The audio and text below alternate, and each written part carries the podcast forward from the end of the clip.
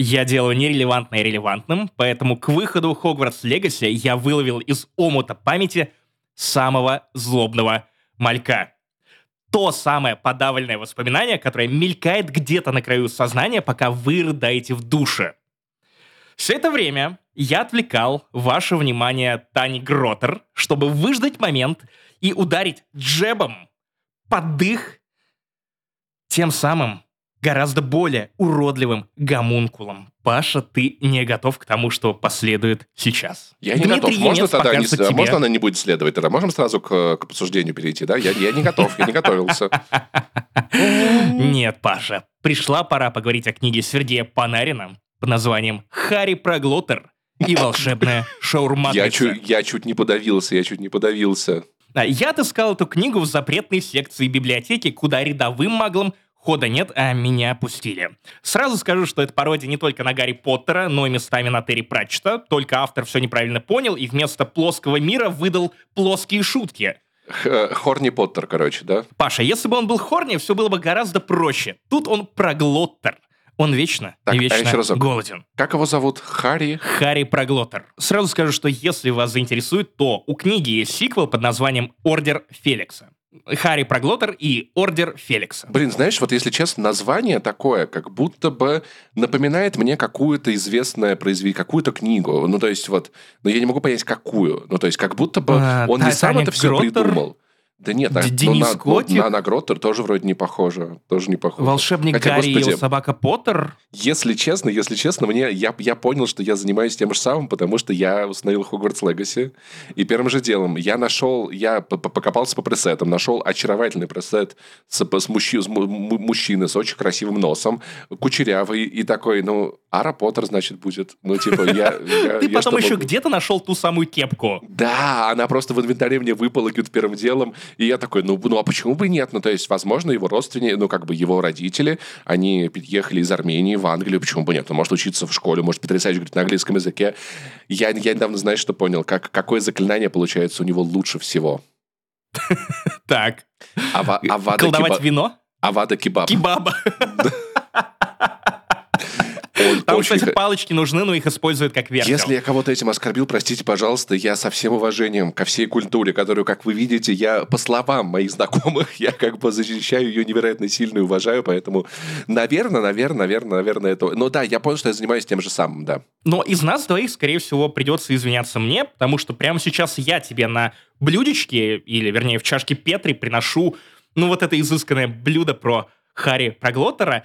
Дело в том, что эта книга вышла в серии под названием «Библиотека мужского клуба». Возможно, это какие-то ясли мужского государства, я не знаю.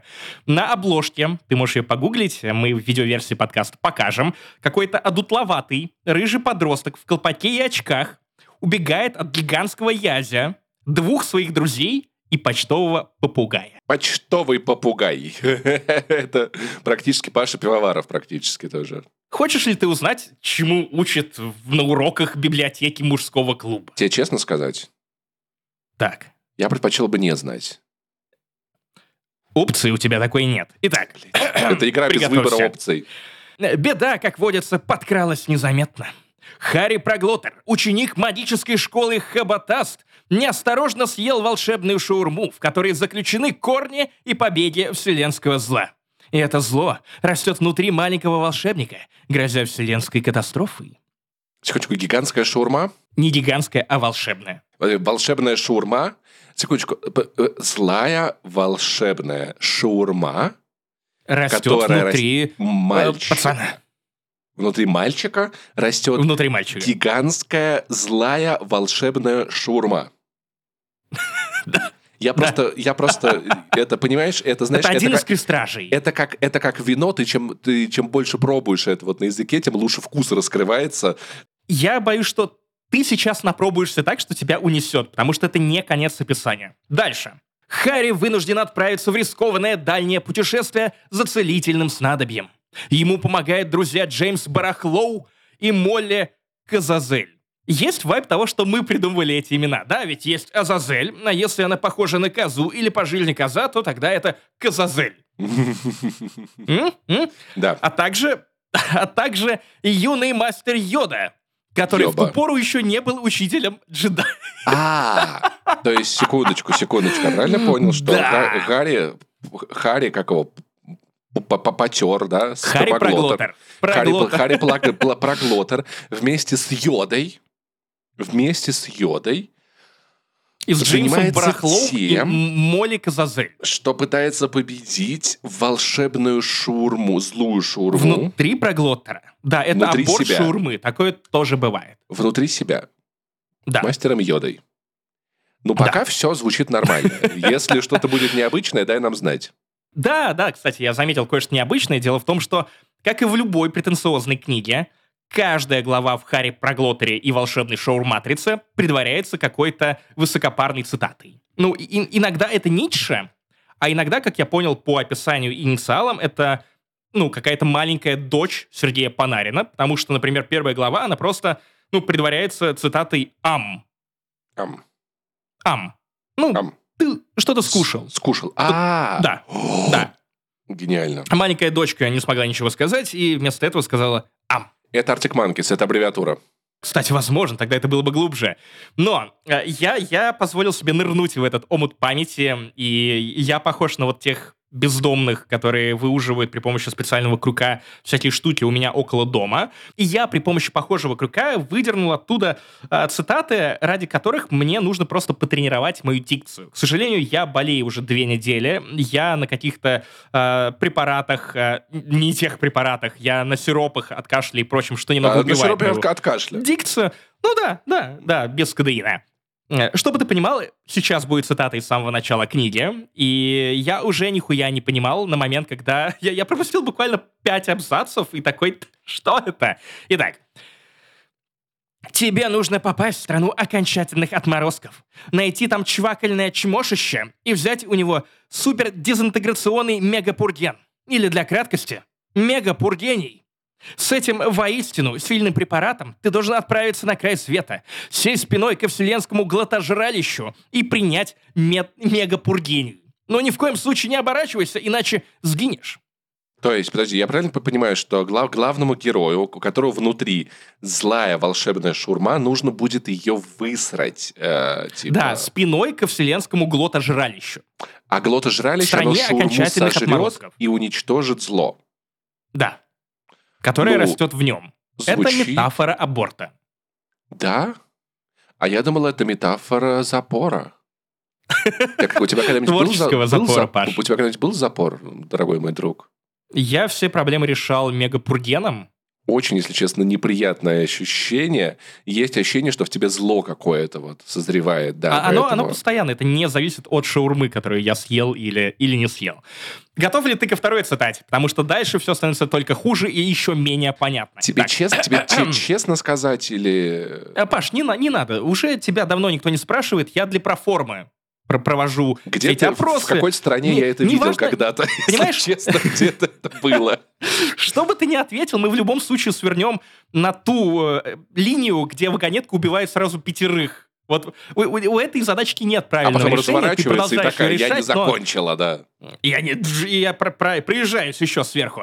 Итак, ректор магической школы, великий маг и учитель, товарищ Маздай Глюкобильный, варблапукнул свой тартопыздень в камин. Получилось очень удобно и эстетично, вместе с примечанием слишком запутано. В скобках, это как будто бы помечание редактора, который еще пытался на первых порах что-то сделать с этим текстом. Но, к сожалению, это пошло в печать, причем в петербургском издательстве. То есть давайте говорить как петербуржцы. В данном случае это Глюкобильный варблапукнул свой тартопыздень. Окей. Знаешь, мне это напоминает тот рассказ, когда-то мама мне его читала, я забыл, как он называется, когда один автор написал рассказ полностью из выдуманных слов, но используя правильное словообразование, так что становится хлипкие понятно, что... юрки сверкалось, хлипкие там, юрки. Там что-то пупушато, лопушнулись, там такое все, да. Ну, то есть чисто про то, что форма языка, она может давать контекст без конкретного какого-то этого. Это очень напоминает это все. Да.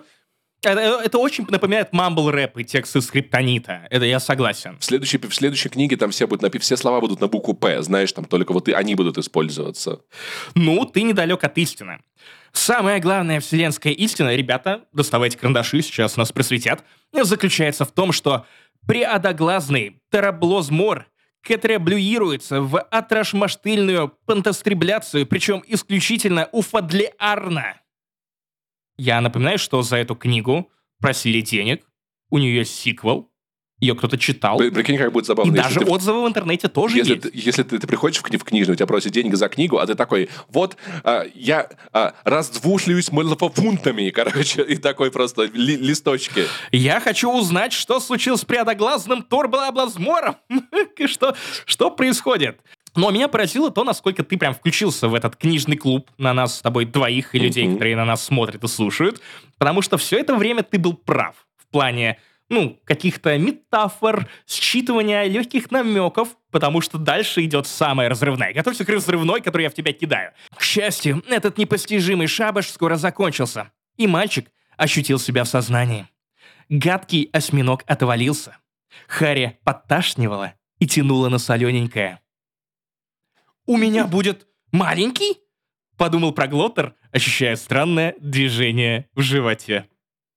Будет ли у него маленький, Паша? О май гад, вот это поворот, вот это, конечно, да. А теперь просто представьте, если бы все деньги, пущенные на Hogwarts Legacy, пустили на воссоздание вот этого мира. Насколько это было бы... Я надеюсь, да. Похоже на Игру Смута. Я надеюсь, да, я надеюсь. Ну что ж, я могу сказать, что в целом, мне кажется, мы уже можем ничего не обсуждать. Добавить больше и нечего. Проблема таких разгонов в том, что после этого нам с Пашей, правда, сложно встречаться друг с другом в реальной жизни, потому что мы просто смотрим в пол или на гениталии друг друга, потому что даже это комфортнее, чем смотреть друг другу в глаза после фразы «У меня будет маленький?» — спросил Проглоттер. При встрече, я думаю, нам надо просто анифулировать Левелинден. И, блин, я надеюсь, там, знаешь, там 7-я книга, там уже просто, понимаешь, там... Павел Глюкобильный.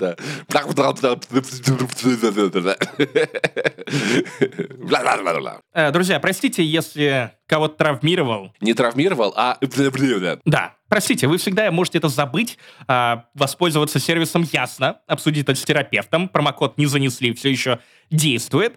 Но самое главное, чтобы вы в любой ситуации... жизненный, трудный, веселый, легкий, сложный, помнили одну очень важную вещь. Всего одну, Паша. О том, что это 257-й выпуск подкаста «Не занесли у микрофона», как всегда я, турбо-топ-подкастер Максим Иванов, мой турбо-топ соведущий Павел Пивоваров, борода этого подкаста. И мы подкаст на 100% бородатый и на 50% пиздатый. Те, кто не смотрит видеоверсию, подумали, что я отрастил бороду. Я напизденькал, друзья, наврал. На 50% бородатый, а на 100%...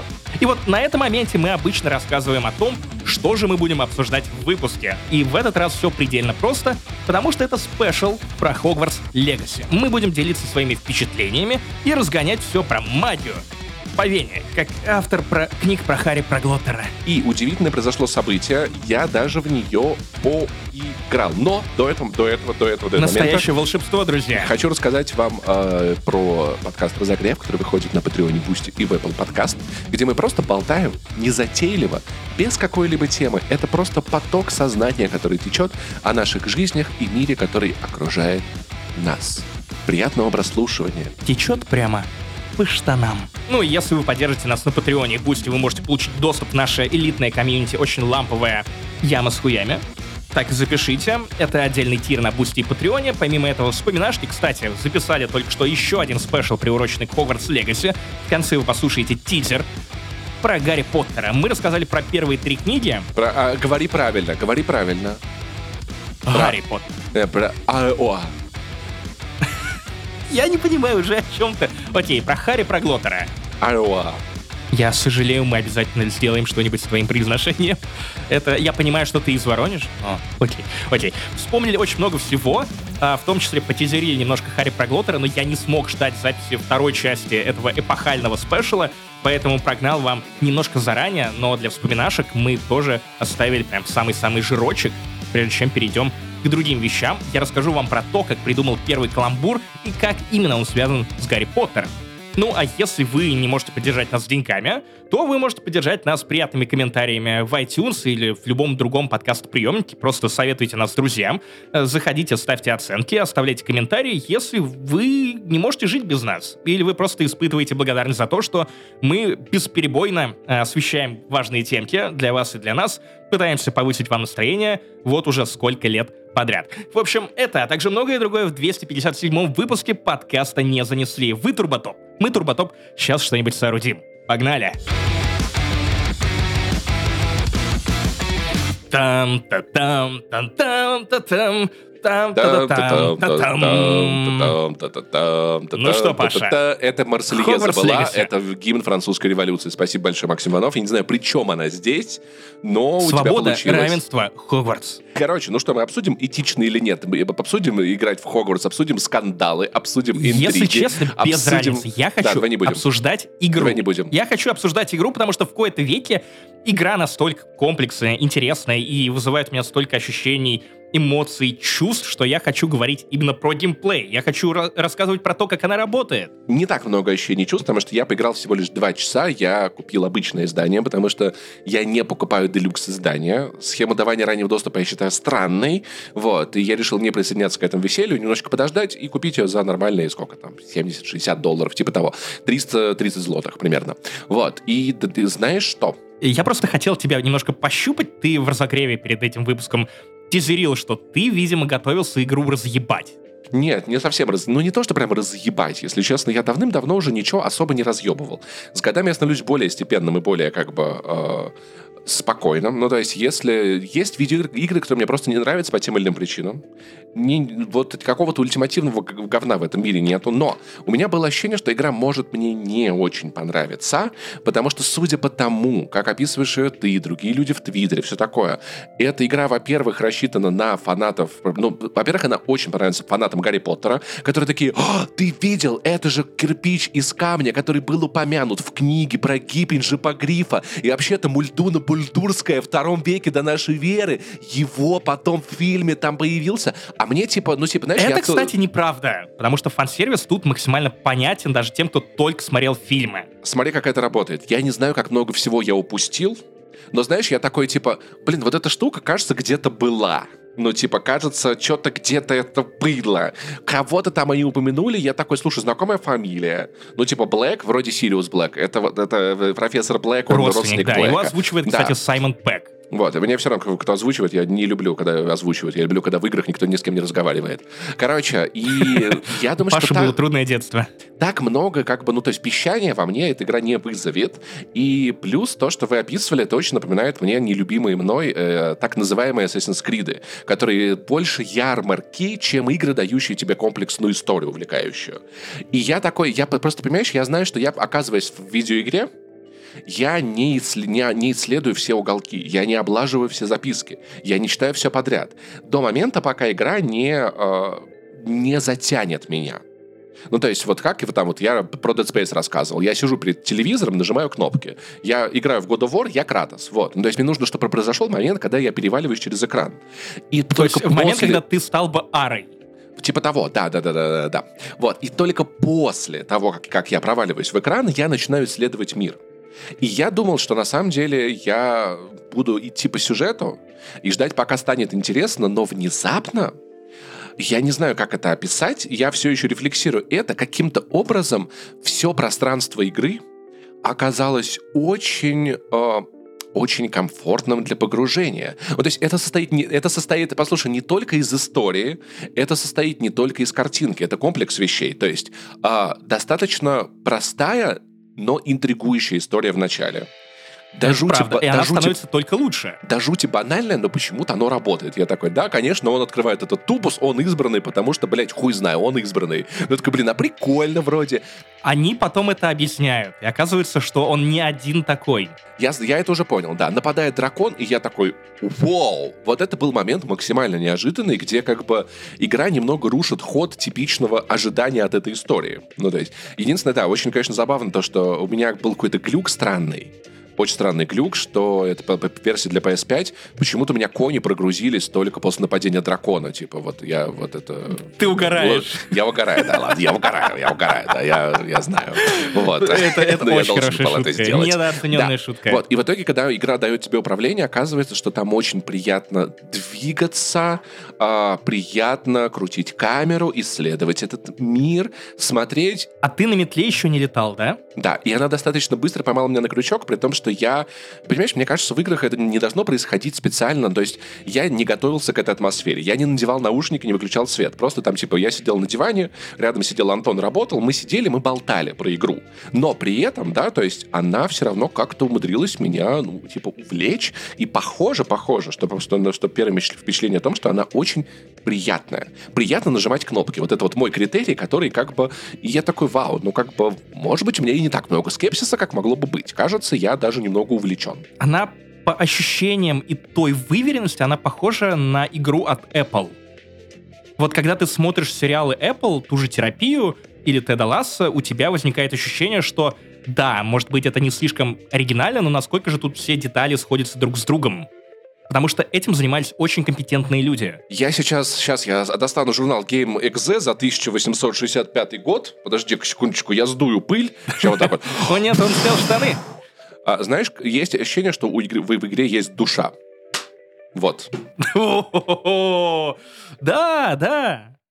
Я понимаю, что это что-то эфемерное, и что, возможно, это даже не душа, а какой-то крестраж, но я согласен. Я согласен, потому что...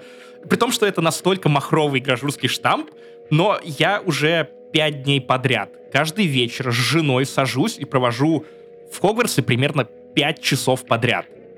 И я не могу оторваться, и я жду каждый день момента, когда я смогу вернуться в это. Иногда я с утра перед работой провожу еще 20-30 минут, и такого у меня не было даже с Киберпанком из недавних релизов. Как ты помнишь, я не люблю агрессивно-позитивный контент, ну, то есть, где все слишком радушное, но при этом, знаешь, я поймал здесь очень интересное ощущение.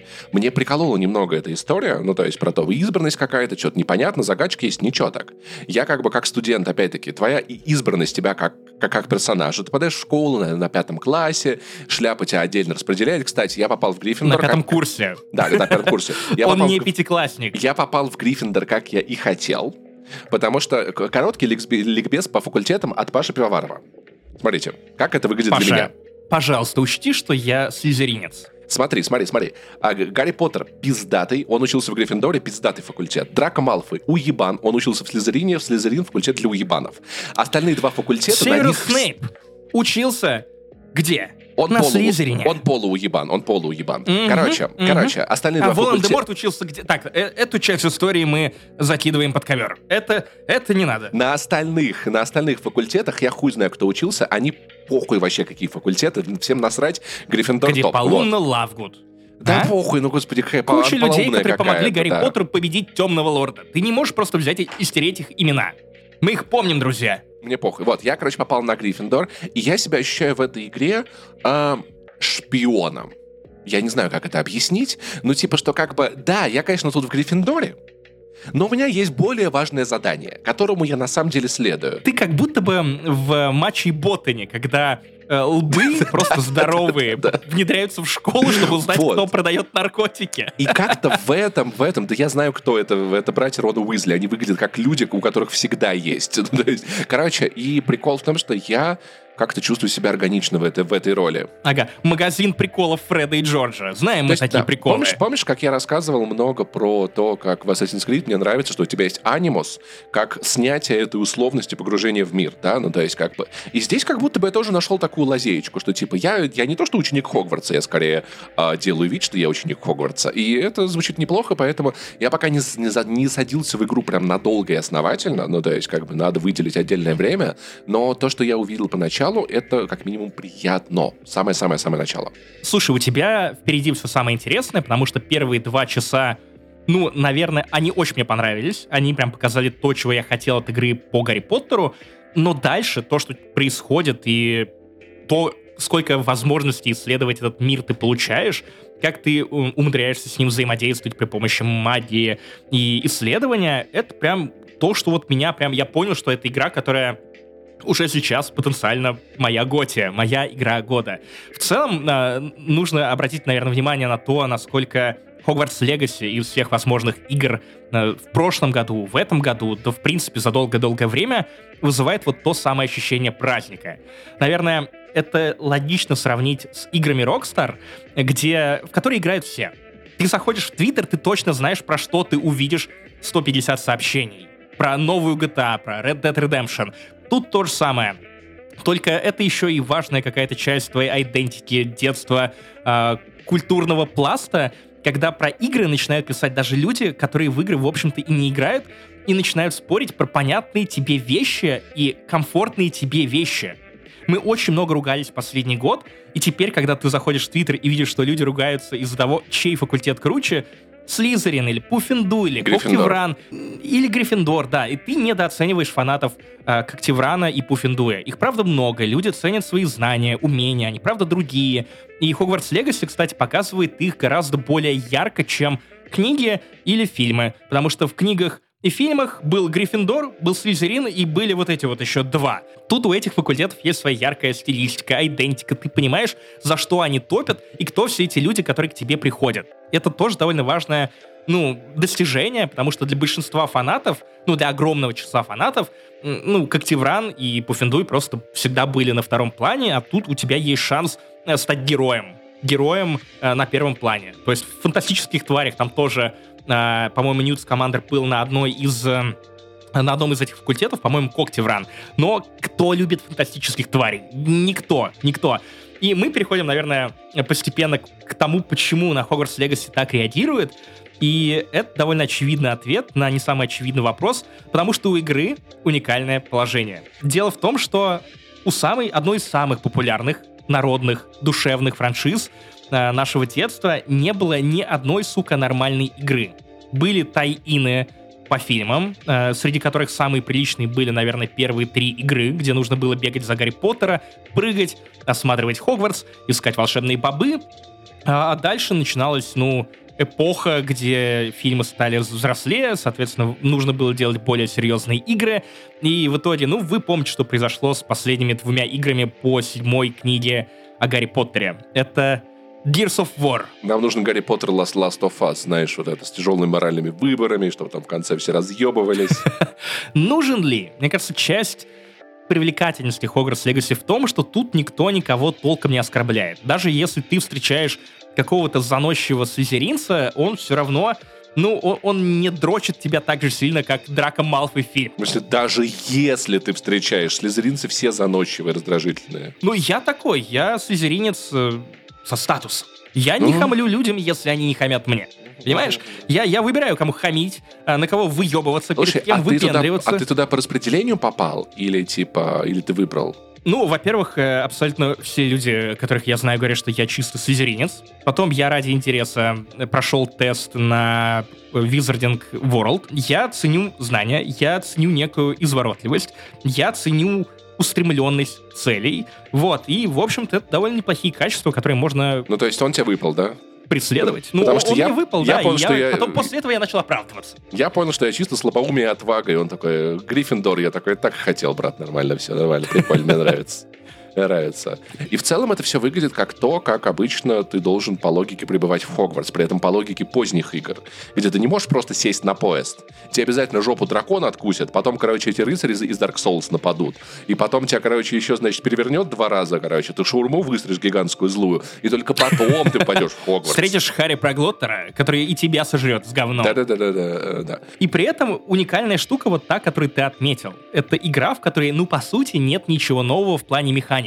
Но она безумно комфортная, она безумно затягивает.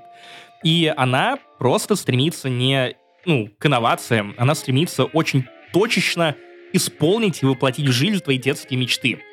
Тут, конечно, зависит от того, о чем вы мечтали в детстве, насколько вас в детстве, в принципе, кусал за жопу мир Гарри Поттера, хотели ли вы эту сову... И можно я использую фуд-метафору для этой видеоигры? Да, конечно, давай про тортик. Нет, это... Душа уже была, давай, верхушка айсберга. это крем-суп и цезарь. Самый дефолтный выбор в любой... Гарри Поттер и крем-суп и цезарь. Послушай, это, понимаешь, самый дефолтный выбор в любой кафехе, где бы ты ни оказался. Ну, то есть максимально понятное, простое и как бы где мало что может пойти не так. Я, кстати, думаю, что метафора не совсем рабочая и не совсем корректная, потому что Hogwarts Legacy как раз комплексная. В ней очень много механик, они очень разные, они так или иначе друг с другом взаимодействуют, подстегивают, ну, более эффективное и частое взаимодействие с другими механиками. Вот, я скорее думаю о том, что разработчики из студии Avalanche, и это другая студия Avalanche, они не авторы Just Cause и Mad Max, это другая студия, которая тоже работает под крылом Warner Bros. Мне скорее кажется, что разработчики думали, ну, у тебя на руках оказывается Гарри Поттер. Это буквально одна из самых народных, популярных франшиз, в которую очень легко влиться и которая работает на максимально широкую аудиторию. Поэтому ты можешь привлечь людей, которые, правда, не часто играют в видеоигры или играют, но с позиции бэксит-геймера. Или в целом никакого взаимодействия с ними не оказывают. И поэтому для них ты делаешь, в общем-то, главный сборник хитов.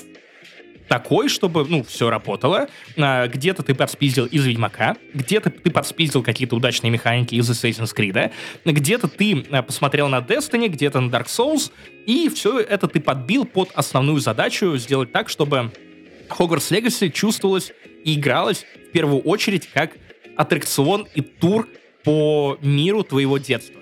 Потому что главная притягательность именно Hogwarts Legacy как будто бы не в конкретных отдельных механиках, а в том, что они вместе в одном, ну, собственно, в одной упаковке, они собраны так, чтобы не отвлекать тебя от соприкосновения с миром, о котором ты мечтал. С той возможностью, которой причаститься у тебя не было возможности до этого, потому что, ну, игры по Гарри Поттеру были хуйней. Лего Гарри Поттер был лучшим, что выходило по Гарри Поттеру, но это было давно, неправда, ну и все-таки это лего-игра, это другой уровень серьезности. И получается, что да, с одной стороны, Hogwarts Legacy — это неполноценная RPG. Тут очень ограниченный ролевой отыгрыш. Ну вот, он даже не как в Ведьмаке 3. В плане того, что у тебя там был Геральт, который, ну, все равно так или иначе оставался Геральтом, что бы ты ни выбирал. Тут то же самое, пятикурсник останется тем самым избранным пятикурсником, и ваши напарники не будут вас осуждать за какие-то выборы, да и в целом ваше влияние на сюжет, оно довольно эфемерное и условное, и скорее зависит от выбора факультета, который, в общем-то, тоже не то чтобы переворачивает сюжет и ваше путешествие с ног на голову, главное просто, чтобы дать вам инструмент ощутить себя в Хогвартсе. Нет ощущения, что эта игра ни один элемент. Мое предположение, я пока не так много играл, что ни один элемент этой видеоигры не является выдающимся. Они все хорошие. Да, ну, да, то есть, абсолютно окей. Да. Да. За исключением одного момента. Воссоздание мира Гарри Поттера. Это тот продающий ключевой момент, из-за которого люди будут брать эту игру и ставить ей десятки. Есть там God of War, где вот такая камера, да, и такая история, которую я никогда в жизни не видел. У нас есть Ghost of Tsushima, где такого фехтования я никогда не встречал. Я никогда так упоительно этим не занимался. Horizon, где такого мира никогда не было. А Гарри Поттер как будто бы все, что есть, сделано, типа, на четверку. Оценочная система говно. Все сделано, типа, окей, ну, типа, окей. Это окей. Не лучше, чем где-то. Нормально, как бы. На уровне, да, то есть такое. И как бы она, не выдающаяся, вот. Не выдающаяся в плане механик. Выдающаяся в плане репрезентации мира. Я с этим абсолютно согласен. Да, репрезентации мира или репрезентации мира Гарри Поттера? Знаем ли мы игры, где мир был еще более настоящим или душевным? Или это только из игр Гарри... Да, конечно. Репрезентация мира Гарри Поттера. Речь вот об этом. Ну, то есть, как бы, она потому получается... Потому что тут конкуренции у тебя просто нет. Короче, это, получается, лучшая игра про Гарри Поттера. Согласись, Платочка, не то чтобы самое... Короче, первая в деревне. Первая в деревне. Хоксмиде. Но при этом тебе абсолютно плевать, потому что, ты можешь... тыкать пальцем в God of War Ragnarok. Ты можешь тыкать пальцем в Ведьмака. Но ни одна игра, которая может быть круче в плане живости мира, правдоподобности мира, круче в плане геймплейного... Нет, любого мира, просто обычного мира, она в любом случае не будет игрой по миру Гарри Поттера. Она не сможет дать тебе ощущение ахуя от того, что ты летишь на гипогрифе, потому что нигде этого больше не будет. Это есть только в Hogwarts Legacy. Вот, ну то есть я... Ну, смотри, я не сравнивал это с полетами в Horizon. Возможно, они сделаны лучше, как сами полеты. Гиппогрифа там нет.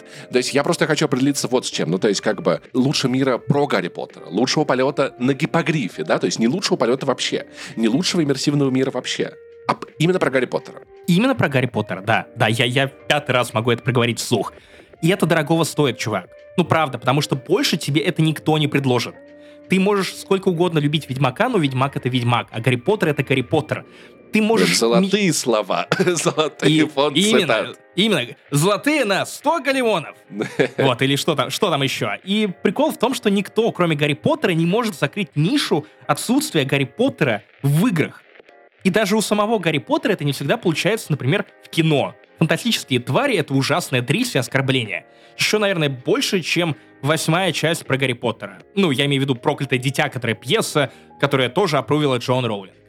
И получается, что, с одной стороны, да, ты делаешь все просто очень адекватно, компетентно, но, с другой стороны, каждая из этих механик, она так или иначе работает, ну, для главной фичи мира Гарри Поттера. У тебя что боевка работает на... то, ну, на репрезентацию Гарри Поттера и воссоздание этого мира. Что исследование, что геймплейный луп с секретиками и закрытием каких-то побочных активностей в открытом мире. Абсолютно все работает на этот стержень, то, что ты должен в любую наносекунду, проведенную в Hogwarts Legacy, ощущать, что ты в мире Гарри Поттера. Даже если ты просто бежишь по коридору и обращаешь внимание на картонного NPC, который идет, но... Он идет, и перед ним летающая книга, потому что он из Когтеврана, и он не может сделать перерыв на обучение. Ну, потому что он слишком дохуя умник, и ему нужно учиться. Потому что если ты не будешь учить книгу Когтеврана, то рано или поздно будет Когтев поздно. Когтевизаран, потому что нужно рвать когти иногда, чтобы где-то задержаться. Давай сейчас еще по-английски шутку. У каждого из Ривенкло есть Ривенклон. Продолжаем. Да, планета из «Звездных войн», которая Камино, она кланета, на самом деле. Спиздил шутку жены и... О, мне стыдно. Кстати, про жену, мне кажется, что отчасти очень важный момент, связанный с Hogwarts Legacy. Давай немножко издалека. Какие фильмы больше всего зарабатывают в прокате? «Форсаж». Семейные фильмы, ты прав, семейное кино. Угу. Потому что ты можешь выпустить какой-то блокбастер, например, с рейтингом R. На него сходит определенное количество человек, и ты заработаешь определенное количество денег. Но студии, руководство студии, продюсеры, люди, которые дают деньги, инвесторы и прочее, чаще всего нацеливаются на фильмы, которые могут, ну, привлечь именно семьей. Потому что семья — это очень выгодно. Да. Да. Потому что когда ты идешь на какого-нибудь Mad Max, ты берешь билет, ну, на себя и максимум партнера, друга. Когда ты идешь с семьей, ты берешь билет на себя, берешь билет на партнера, ты берешь билет на детей, собаку, кошку, хомячка, бабушку, деверя, тестя и на кого угодно. Поэтому Hogwarts Legacy, отчасти, это моя теория заговора, и я готов под ней подписаться, то, что даже делюкс-версия этой игры добилась онлайна в Steam в 500 тысяч одновременного онлайна во многом из-за того, что Hogwarts Legacy — это семейная игра. Это игра, в которой нет кооператива, в которой нет мультиплеерных элементов, но это игра, в которую чертовски приятно играть семьей. И это как раз мой случай, потому что, опять же, с самого начала ты попадаешь во вселенную, в которой ты уже инвестирован. Ты уже в нее влюблен. Да, в этом на самом деле есть. Я вот тоже подумал о том, что там, типа, на примере того же самого Assassin's Creed Valhalla, который тоже как бы ярмарка. Но там нужно сделать усилия, чтобы полюбить этот мир. Ну, потому что мне похуй на этого Эйвора 10 раз. Завязка его истории мне не нравится. Кто его родители, чё, куда, вообще похуй. А тут как бы, ну, то есть ты уже любишь этот мир, потому что ты видел эти фильмы, да, ты как бы... Потому что, несмотря даже на то, что я как бы такой Гарри-скептик, скажем так, да, то есть как бы не пищу вообще от одного его упоминания, но я смотрел эти фильмы, такой, блин, приятно. Да, хотелось бы там походить. Да, хотелось бы полетать на метле. Да, на гиппогрифе тоже, если честно, хотелось бы поиграть в Квиддич. У тебя есть запрос, да, на этот самый опыт, на, да, его проживание, на повторение пути Гарри Поттера. Может быть, не пути героя, но хотя бы пути вот его развития или деградации в Хогвартсе. Это правда. И Hogwarts Legacy, как семейная игра, она ставит людей, которые никогда не играли в видеоигры, в удивительное положение. То есть раньше, чтобы узнать что-то новое о Гарри Поттере и его вселенной, тебе нужно было либо купить книгу, либо почитать пьесу, либо сходить на пьесу, либо сходить в кино. Ну, ничего тут так. У тебя уникальная история. То есть, что мы получаем? Твой единственный вариант соприкоснуться с историей, новой главой истории из мира Гарри Поттера, это сесть и разобраться с тем, как работают видеоигры. Купить PlayStation, купить Xbox. Нет, причем, PlayStation. Чем новее, тем лучше, потому что даже на Xbox Series X она подтормаживает, особенно в Хогвартсе. На PlayStation 5 тоже. Но, то есть, в чем прикол? Люди, которые раньше не увлекались видеоиграми, уже инвестированы настолько в Гарри Поттер и настолько изголодались на какой-то классный контент по нему. То есть твари, они как будто бы их... Что они были, что их не было. Чепухны, то есть никто их не вспоминает, никто их не пересматривает, никто на них не ходит. Прям. Я видел это дно. Харри Проглоттер на этом фоне просто шедевр мировой литературы, рекомендация мужского клуба или что там. Вот, и получается, что я смотрю вот на Лену. Она не великая геймерка. Для нее идеальный жанр — это интерактивные сериалы, интерактивное кино, где, очень понятное управление, где не нужно одновременно сражаться с камерой и ходить. То есть это тоже вызывает часто трудности. Тут она настолько инвестирована, что она сразу такая: так, я буду разбираться, как работает каждая механика, я буду разбираться в этой боевке, и на одну из битв с этими рыцарями у нее ушло примерно 30 попыток, но она не сдалась до момента, пока у нее не получилось. Она сидела и разбиралась, как работают заклинания, как каждая из них в целом может повлиять на исход битвы, какие кнопки, потому что Hogwarts Legacy очень сильно похож на God of War в плане боевки, мы об этом еще поговорим, и он тоже заточен на запоминание комбо. Прям поверь, на 10 часу ты прям увидишь, как, в чем их схожесть. И я никогда бы не подумал, что Лена в целом захочет настолько подойти с пиететом и старательностью к изучению видеоигры, которая объективно непростая. И это достижение не самой видеоигры, а фильмов про Гарри Поттера. Достижение видеоигры в том, что она позволяет тебе не рейдж-квитнуть. Ты хочешь играть дальше. Да, и это уже достижение игры. Какой в этом вклад, и сколько вклада игры, сколько вклада как бы Гарри Поттера в целом, как франшизы. Вклад игры очень большой, потому что речь конкретно про боевку. Представь себе как бы вот там типа Лену, которая будет ли она пытаться в God of War Ragnarok вот так вот играть? Нет, конечно нет. Вот, это вклад не самой игры. Это вклад конкретно Гарри Поттера. Понимаешь, это как вторая передача на автомобиле поддерживает скорость, которую ты достиг на первой, это не достижение второй передачи, достижение первой, на которой ты разогнался. И также как бы это вопрос про курицу и яйцо. Да, у God of War две задачи. Сначала инвестировать в мир и убедить тебя в том, что это стоит твоего внимания. В моем случае этого не произошло с ребутом и его сиквелом, произошло с предыдущими 5 играми. Но они более глубокие, я понимаю, да. По механикам просто они мне больше нравятся. Нет, они как история просто грузнее. Нет. Там история гораздо проще. История в God of War именно в перезапуске нравится мне больше. Вот. А в первых 5 она очень простая, блокбастерная. Но по механикам, опять же, мне было прикольнее. Тут, наоборот, у тебя уже... Окей, ты уже инвестирован в этот мир, но, помимо прочего, тебе все равно нужно пройти этап обучения правилам того, как устроена эта игра, она прям комплексная. Тебе нужно огромное количество вещей держать в голове. И для людей с мороза такое количество нюансов, информации, это прям непростая штука, и они все равно не отваливаются. То есть, как бы ты ни любил Гарри Поттера, если сами механики тебя не впечатляют, не трогают, не цепляют, то с высокой степенью вероятности ты просто переключишься на сюжет или на легкий уровень сложности. Вот, тут есть такие возможности, но Лена и другие люди, которых я знаю, очень многие играют парочками и специально превращают это в рутину после рабочего дня. Например, Кристина Биткулова и Вань Толачев тоже. Мы обмениваемся кружками в специальном чате, рассказываем друг другу про достижения моды. Они нас шеймят за то, что мы одеты как мрази. Мы говорим о том, что они выпендрежники, при том, что мы со Слизерина. Казалось бы.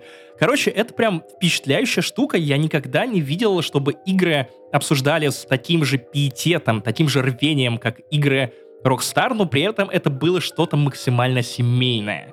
При этом давай обсудим те части, которые ты уже, наверное, видел.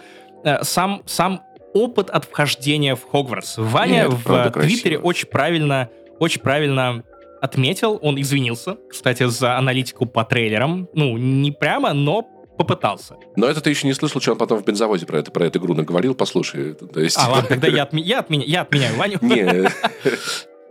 Ваня поддерживает Джон Роу. Ваня, как всегда, все не так просто. Окей, что бы там ни говорил Ваня, я в любом случае согласен с ним, что это игра от людей, которые максимально четко понимают, что нужно фанатам Гарри Поттера.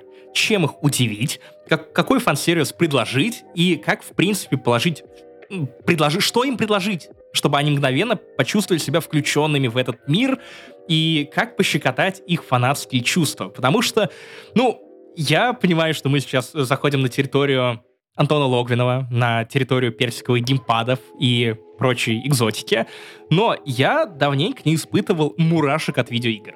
Чтобы я прям чувствовал чувство, чтобы меня прям изнутри распирала какая-то абсолютно детская, неподдельная, нефильтрованная, как оболонь, радость. На одну секундочку. Как в Hogwarts Legacy.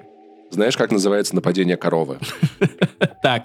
Мураш, да. Что происходит в Hogwarts Legacy в первые часы? Сперва тебя разъебывает дракон. Потом ты пролетаешь над Хогвартсом. Потом проходишь церемонию распределения, которая, прям как в книгах, прям как в кино. Только ты еще сам можешь выбрать себе факультет, слушай, что немножко читерство, но очень все равно. Очень важно, мне кажется, ты пропустил вот этот открыточный вид, как, вот такие моменты, где разработчики такие, а тут ты сделаешь скриншот. Скриншот. Очень красивое место, которое тоже тебе дает немного больше пространства, что ли, в мире, да? То есть вот у тебя был какой-то переулок непонятный, да? Вот ты сел в эту карету, напал дракон, ты такой в ахуе, потом ты видишь очень красивый берег, это Север Атлантии, это, видимо, море или океан. Ну, то есть ты понимаешь, что этот мир намного больше, чем может показаться, хотя бы ненадолго, да, тебя вывести из чего-то тесного. Это тоже очень хороший, правильный прием. Она прям просчитана, она маркетингово просчитана, да. Да даже не маркетингово, а в плане ощущения. Это иммерсивный театр, где тебя ведут за ручку, да, тебе нельзя шагнуть влево или вправо, по большей части, но при этом ты прям понимаешь, что все вокруг, оно работает на погружение. И, кстати, потом, ты доходишь до исследования и понимаешь, насколько же Хогвартс огромный. Он просто гигантский. И даже речь не про окрестности, которые тоже, это гигантская карта, это гигантский мир для исследования. Но сам Хогвартс, я еще первые часы пытался вести себя как первокурсник, который не понимает, где он оказался. То есть тебе говорят, иди на такой-то урок, и мы бежали просто так, без какой-то карты, потому что по кайфу. Ты тоже хочешь заплутать в этих коридорах, получить пизды от старосты. Этого не произошло, потому что это все-таки не булли.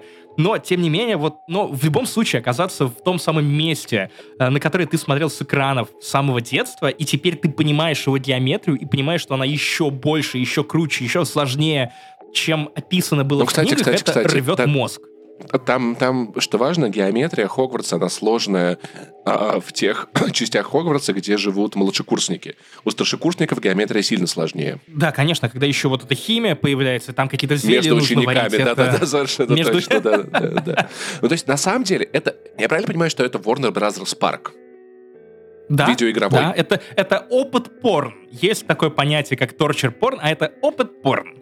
Потому что дальше они просто начинают бить тебя в чувства, чтобы ты в первые 4 часа, когда ты еще можешь оформить рефанд, как минимум на ПК, не дай бог, чтобы у тебя рука к этой кнопочке рефанда потянулась, потому что, сука, ты после церемонии распределения пойдешь осматривать гостиную, в которой залипнешь на 20 минут, потому что там можно поболтать и с учениками. В гостиной Слизерина ты можешь посмотреть на аквариум, около которого старшекурсники рофлят над первокурами, типа, о, чуваки, если вы будете стоять около этого аквариума, то приплывут русалки, вы сможете их услышать, никаких русалок там нет, это просто троллинг, они в итоге тупо стоят. Типичный Слизерин, нет, мне такой не нравится. Это классные пранки. В Гриффиндоре очень-очень мило. Ты знакомишься с местной копией Гермионы, с местным копием Рона и местным, кем-то еще. А, да, это буквально Уизли там, это дедушка, видимо, Рона, не знаю про дедушку, или там двоюродный дядя. Вот, и знакомишься с местным Гарри Поттером. Не, скорее это Гарри Полумна, что-то в этом роде. Девочка ходит по камину, потом спрыгивает с камина и говорит, что она любит менять перспективу, смотреть на вещи под другим углом. И запрыгивает обратно на камин. В общем, простой расклад достаточно. Великолепно.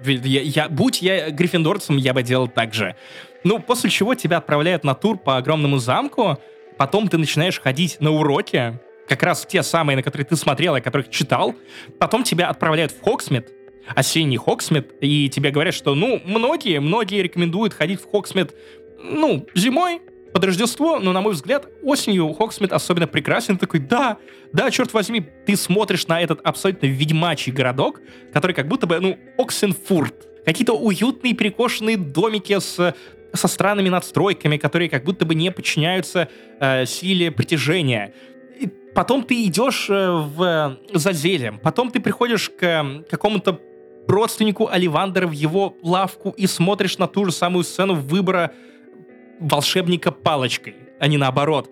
И это настолько тепло, уютно, круто подано, срежиссировано и сформулировано, что, на моменте с выбором палочки я закончился. Просто все. Я понял, что, окей, я не знаю, какой должна быть игра, какая-либо другая, которая выйдет в 23-м году, чтобы на уровне ощущений и, я не знаю, тех самых мурашек, чтобы это перебило детский восторг от Hogwarts Legacy. В момент, когда мне еще дали выбрать длину палочки, наконечник, вернее, сердечник палочки, из какого она будет дерева. Например, у меня кленовая с единорогом, 12,5 дюймов. Я еще клевый набалдашничек потом себе взял. У тебя какая, Пашечка? У тебя больше или меньше палочка? Я пока еще не дошел до выбора палочки, братан. Выбирай с умом.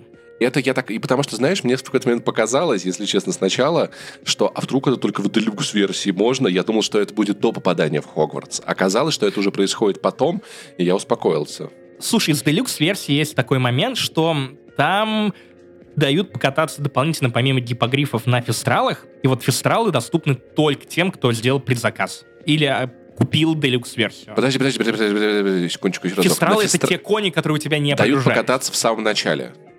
Нет, не в самом начале, в момент, когда вот после гипогрифов уже. А они сильно от гипогрифов отличаются? Или просто по-другому выглядят? Да не то чтобы, скорее эстетически. Похуй. Ну и они чуть более маневренные, как будто. Я не плачу за косметику, нет. Если это не мист для лица. Да, конечно, мист — любимая серия квестов, очень понимаю Пашу. При этом у Hogwarts Legacy было как будто бы прям, неподъемный груз на плечах. Игра настолько на хайпе была, что непонятно, какой она была должна быть для того, чтобы оправдать все возложенные на нее надежды. Ответ оказался довольно простым. Оказалось, что достаточно, чтобы она была просто компетентно сделана. Чтобы боевка была, увлекательной, с определенной глубиной, чтобы исследование, в первую очередь исследование, тебя подсаживало на эту иглу. Так, сейчас я просто еще забегу в один уголок Хогвартса, кастану там Ревелио, найду одну страницу, тут же увижу при помощи Люмоса то самое зеркало, из которого улетела бабочка, потом буду искать эту бабочку, верну эту бабочку в это зеркало, потом еще побегу куда-то в поля, решу испытания Мерлина, потому что меня заебывает то, насколько маленький инвентарь. В какой-то момент у тебя еще место под шматье заканчивается, а у игры еще есть система шматья, похожая на Destiny, и менюшки там похожие, и тоже есть деление на рарные, очень рарные, легендарные и прочие виды шматья, и ты занимаешься еще и шмоточничеством. Потом ты еще и начинаешь гоняться за этими секретами, потому что до тебя доходит, что если найти побольше секретов, то ты найдешь побольше пиздатого шмота и будешь чуть меньше отхватывать пизды во время сражений. И у Hogwarts Legacy прям каким-то чудом получается оправдать то, вот конкретно о чем я мечтал.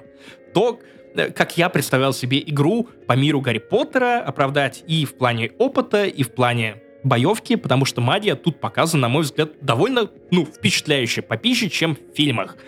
И, по крайней мере, если речь не заходит о битве Волан-де-Морта и Дамблдора, там, где магия была максимально спонтанной, крутой, зависящей от контекста вокруг. Этот кастует водного дракона, потому что рядом есть какой-то аквариум. Этот кастует... я не помню, что он кастовал. Кажется, дракона. Дракона, но огненного, потому что рядом был какой-то огонь. Тут этого нет, но тут есть больше тонкости в плане боевки. При этом ключевой момент.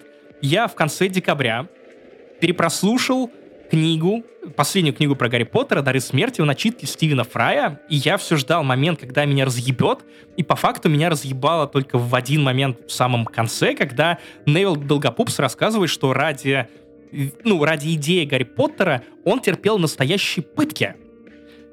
То есть его избивали, у него лицо было похоже на кусок мяса, и при этом, когда он попался, собственно, к врагам, он такой: да, все хорошо, Гарри, я делал это ради тебя, потому что я верю в эту идею, и меня почему-то пробило до слез. Как будто бы в фильмах Невилл не настолько отважный и, круто прописанный, как в книгах. И все равно, то есть я, скорее, немножко разрушил вот эту магию детства при втором повторном соприкосновении с дарами смерти, и с Hogwarts Legacy наоборот. Я как будто бы впадаю в это детство, начинаю ходить под себя от счастья и ну, просто понимаешь, что каким-то образом это срабатывает. С книгами уже не работает, с опытом интерактивным, да, работает точно так же, и ты реально, ну, отматываешься в развитии назад к моменту, когда тебе реально могли бы размешить книги про Харри Проглоттера. Вообще, я скажу так, видеоигры лучше, чем книги, я могу объяснить, почему. Смотри, книги — это интересно, так? Игры дороже. Не-не, смотри, книги — это интересно, так? А видеоигры — это интересно и красиво, понимаешь? Ну, то есть это уже больше, глубина чем книги плюс... изобразительность сериала, да, и фильма. Да. Потому что на самом деле видеоигры сочетают в себе даже больше, в себе сочетают больше медиумов, чем порой, чем кино. Ну, то есть, как бы это и искусство, и изобразительное. Но чем ты ответишь на книги с картинками? Но хорошо, в видеоиграх еще есть визуальное искусство движущееся. Это не просто картинка, она еще и двигается. А если ты можешь подвигать эти картинки? Такие детские книги тоже есть? Ладно, окей, эти книги разъеб. Вот это книги прям разъеб. Я такие обожаю, если честно. Там, где вот так вот раскрываешь, там замок такой, хдыщи такой, нихуя себе! Да. Господи, это же просто книга. Я открывал книгу, думал, там внутри будет бутылка, а там целый замок.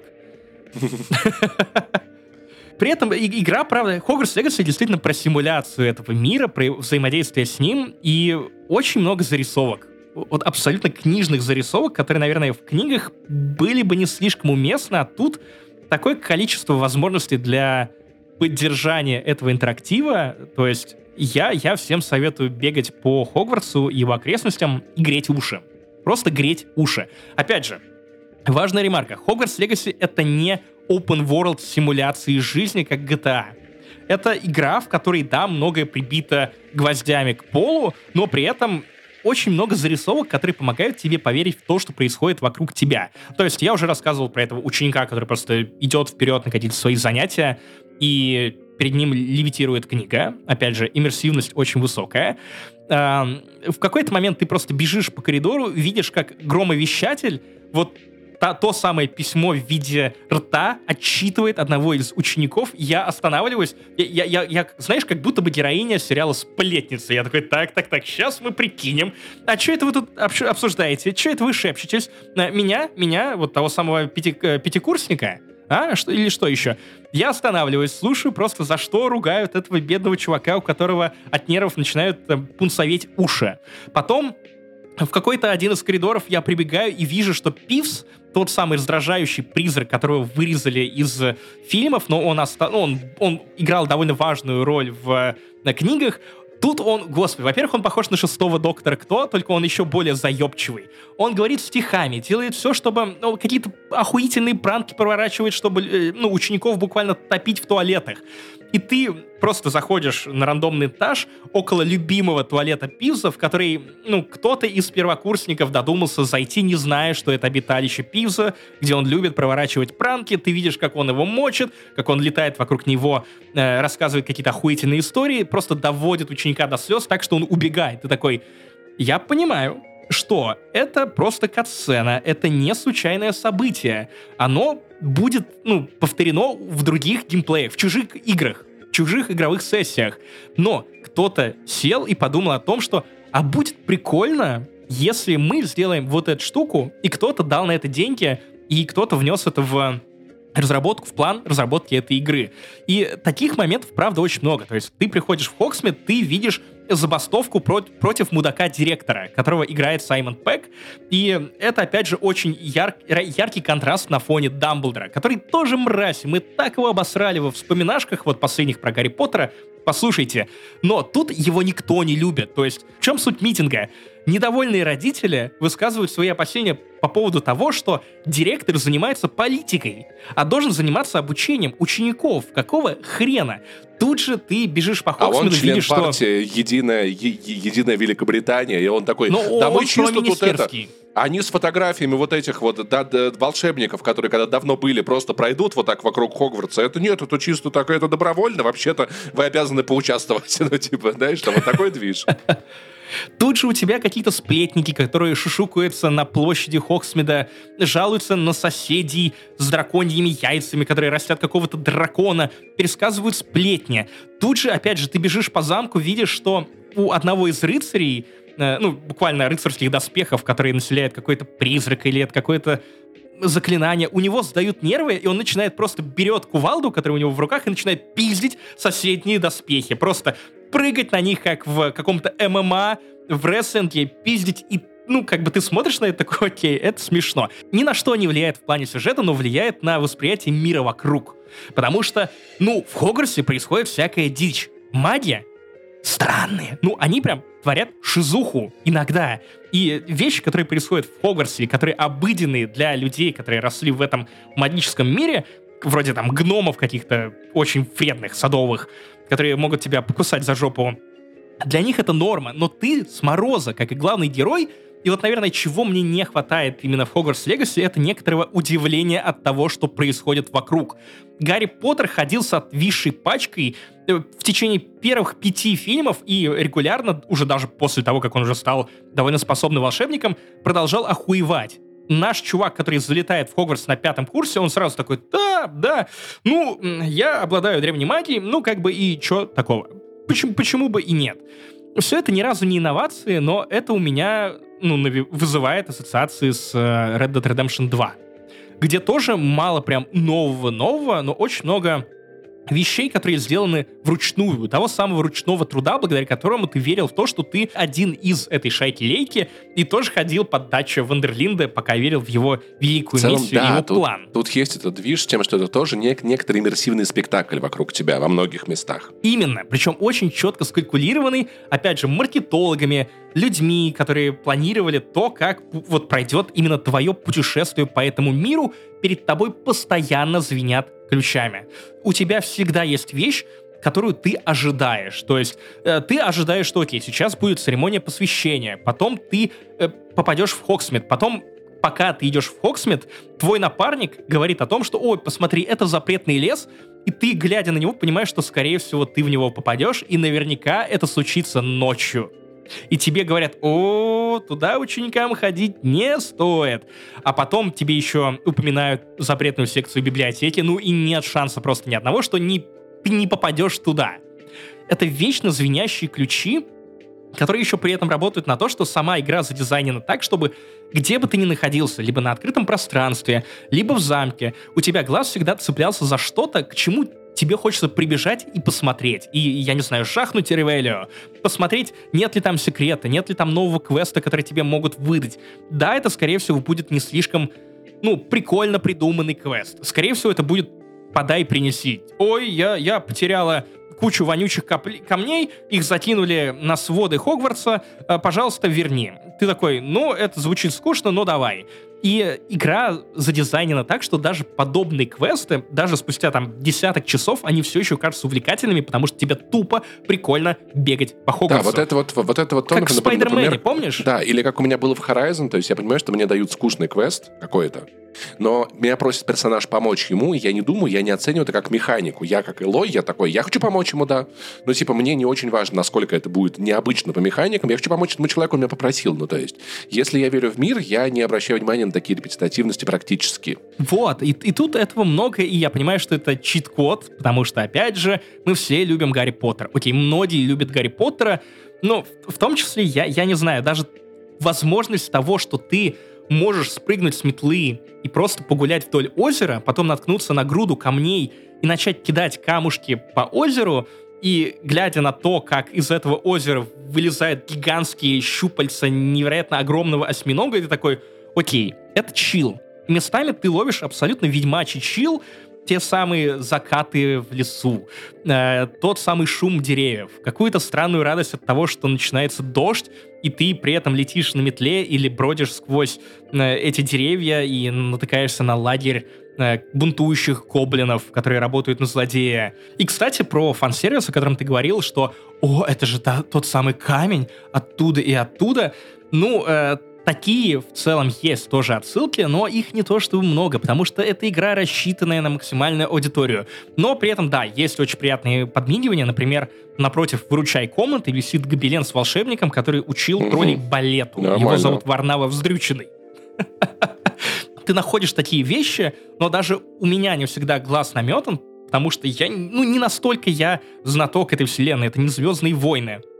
Но, опять же, читая всякие не расследования, а вот треды в Твиттере, где люди отмечают вот подобные мелочи, мне хочется заново угореть по Гарри Поттеру и узнать устройство этой вселенной чуть-чуть покруче, потому что, ну, это очевидно вселенная, в которой есть некая глубина, и ты это видишь в том числе по диалогам с напарниками, то есть мне на Слизерине попалась девчонка, которая до этого училась в Уганде, угандийская школа волшебства, она самая крупная в мире, она самая густонаселенная, там огромное количество волшебников, и ее особенность еще в том, что люди там не прибегают для колдовства помощи волшебных палочек. Поэтому ты узнаешь через диалоги с ней о том, какие школы еще бывают. Я надеюсь, что есть что-нибудь про русскую школу волшебства, колдовстворец, по-моему, как-то так она называется, чтобы ты узнал еще что-то вот про это. И очень интересно ее слушать о том, как вот она привыкает к колдовству с помощью палочки, после того, как ей, ну, в общем-то, предыдущие несколько курсов, ну, хватало просто обычных мгновений руки, произнесения заклинаний вслух. Это милые штуки, которые позволяют тебе еще сильнее углубиться в лор, даже если ты до этого, ну, посмотрел фильмы, и как будто бы из-за этого тебе хочется еще сильнее шарить, потому что, ну, звенящие ключи абсолютно везде, игра вот совершенно точно про это. Я еще подумал о том, что, наверное, Руперт Гринт, который сыграл Рона в оригинальных 8 фильмах, он прав по поводу того, что, ну да, Гарри Поттера рано или поздно ремейкнут, и хотелось бы, чтобы ремейк, наверное, был в формате сериала. Я понял, что вот каждый вечер окунаться в атмосферу Хогвартса, и когда Гарри Поттеру дают подышать, он как будто бы становится глубже. И это получилось провернуть с играми. Почему это не должно получиться сделать сериалом каким-нибудь качественным для HBO? Мне кажется, причин нет. И раз в неделю возвращаться в любимый мир, смотреть на какие-то новые стороны его, это, мне кажется, довольно круто. И вот я бы хотел, чтобы это тоже рано или поздно стало реальностью, как и Hogwarts Legacy. Давай, наверное, наконец поговорим про бои. Какие у тебя ощущения от первых боев? Пока что неплохо. Я понимаю, что мне... во-первых, я очень хочу про-контроллер, потому что использовать для заклинания каждый раз триггер — это слишком глубокое нажатие. Ну, то есть, как бы оно не имеет такого смысла. Но при этом я дрался пока только с рыцарями, было немножечко скучненько, но это обучающий бой. Это нормально. В целом, я понимаю, что мне нравится то, как двигается волшебник. Помню, в Dragon Age 2 была магия так реализована, там супер-пупер все посох крутили, и в целом ощущение применения заклинания есть. Я не знаю, как это в будущем будет. Некоторые видео были отвратными. Наверное, меня это будет еще круче. Очень жирные враги. Мне, может быть, хотелось бы, чтобы в этой игре было побольше, чтобы враги умирали побыстрее, пусть их было бы побольше. Но когда ты вот палочкой 5 раз в рыцаре лупишь одно и то же заклинание, получается скучненько. Опять же, я тоже немножко переживал по поводу боевки после первых часов. Прикол в том, что боевка продолжает эволюционировать с каждым часом. У тебя постоянно открывается что-то новое, что-то крутое. Я видел вот это сравнение, где показывали магию из Forspoken, где главная героиня бахает грозой сразу по куче людей, и показывают боевку из Гарри Поттера, из Hogwarts Legacy, где у 3 противников щиты, и он пук-пук-пук. Во-первых, это очевидный пиздеж и провокация. Потому что это буквально футаж из дуэльного клуба, где весь смысл в том, что у тебя, чтобы обучить тебя тому, как работают щиты. У Hogwarts Legacy достаточно комплексная, прикольная боевка, если вы готовы в нее инвестировать.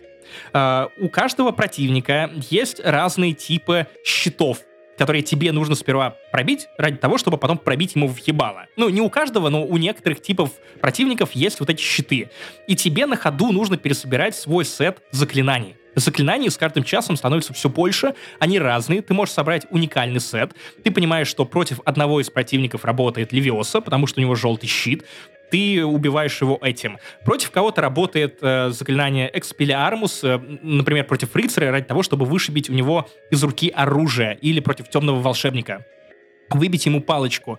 При этом у тебя появляются перекаты, у тебя есть заклинание Протега, которое тоже работает на ритмике. Если ты поддержишь его дольше, ты еще и заклинание «Остолбеней» в ответку кинешь. И вот чем дальше, тем интереснее играть. Потому что, по-моему, часу на 10 у тебя открываются таланты. На 7 скорее. Таланты. Это когда у тебя есть вот прям древо прокачки, и это не унылая дрись, например, как в Киберпанке, где тебе нужно... Оно все-таки процентами осталось, да? Повысить что-то. И вот тут процентик повысить. Я говорил. Ну да, в целом...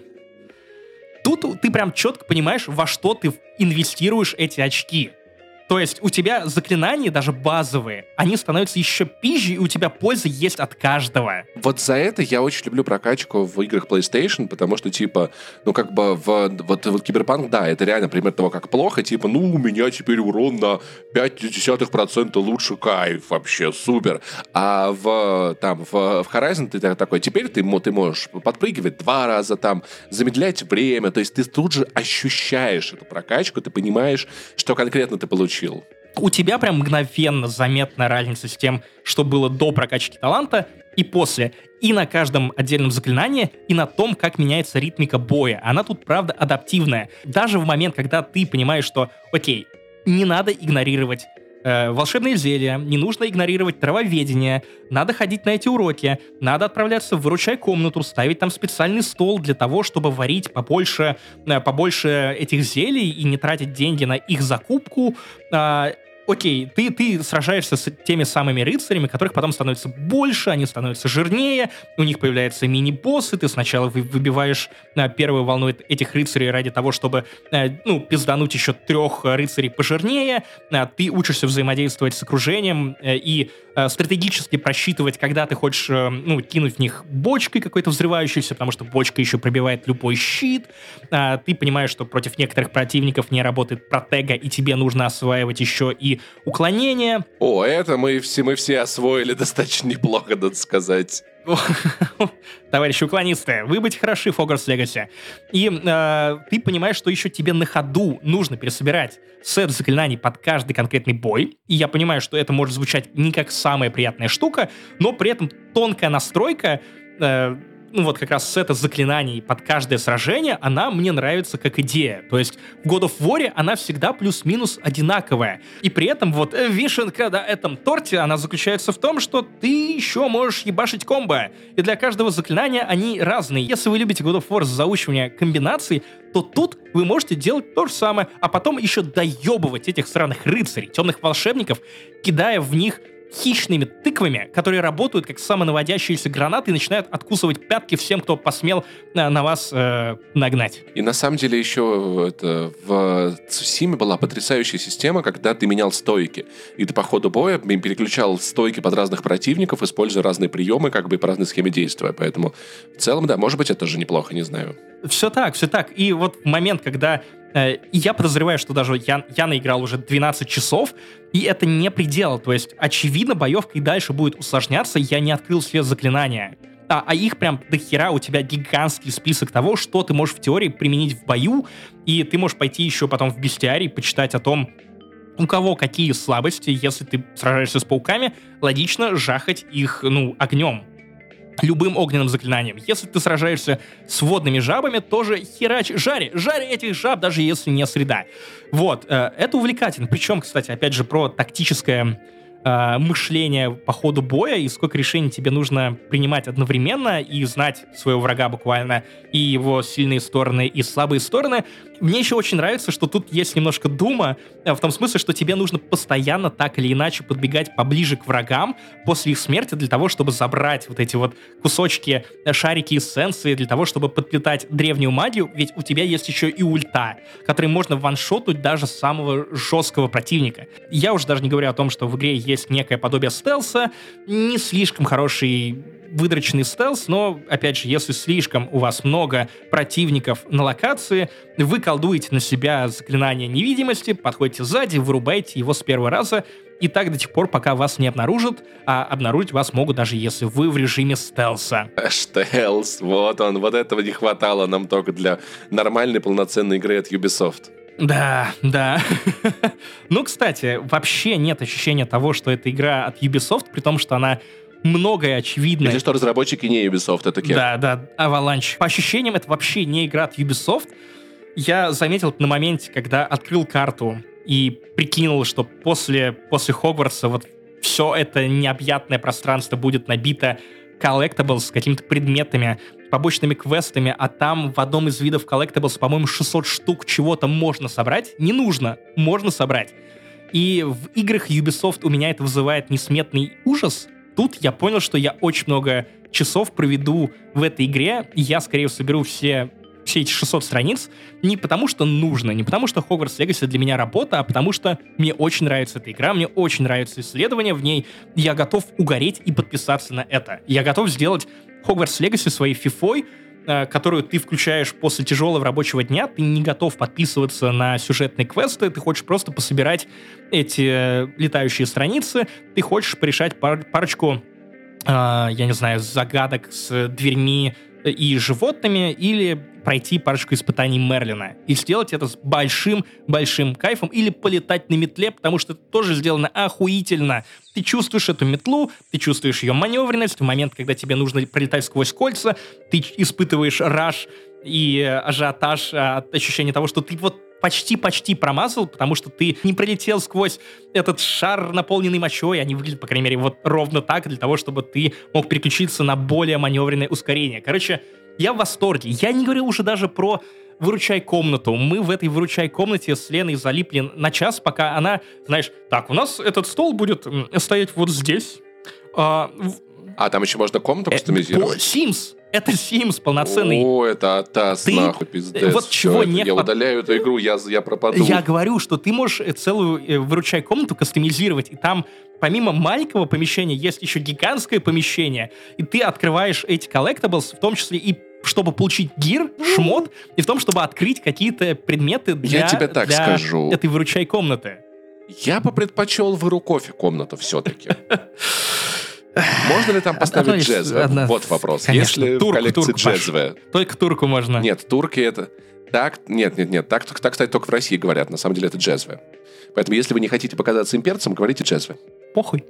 Вот, короче, игра комплексная, и она предлагает очень много видов развлечения. Я вот, например, так и не понял, есть ли тут как прям отдельная активность под катание шаров вот в этой игре, которую тебе показывают в самом начале, когда тебя обучают заклинанию Акио, как выяснилось, благодаря этой игре, у которой нет озвучки.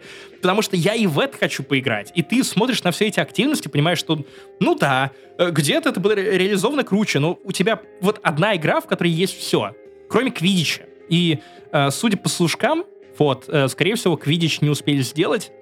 И это объяснили тем, что предыдущий матч квиддича закончился какой-то пиздорезкой. Это очень забавно. Я так угорел с этого момента. Я такой, слушайте, ребята, у нас в школе в прошлом году была проблема с дальностью разрешения, поэтому, извините, дальность прорисовки в этом году вы понижите в прошлом. Нет, это не упирается в дальность разрешения, потому что у тебя остались полеты на метле. Нет, это была шутка про то, что как бы что угодно можно не сделать в этой игре и объяснить несчастным случаем. Ну, согласись, команда не успевает к дедлайну и объясняет это не письмом на желтом фоне, а геймплейным, не геймплейным, а сюжетным каким-то решением.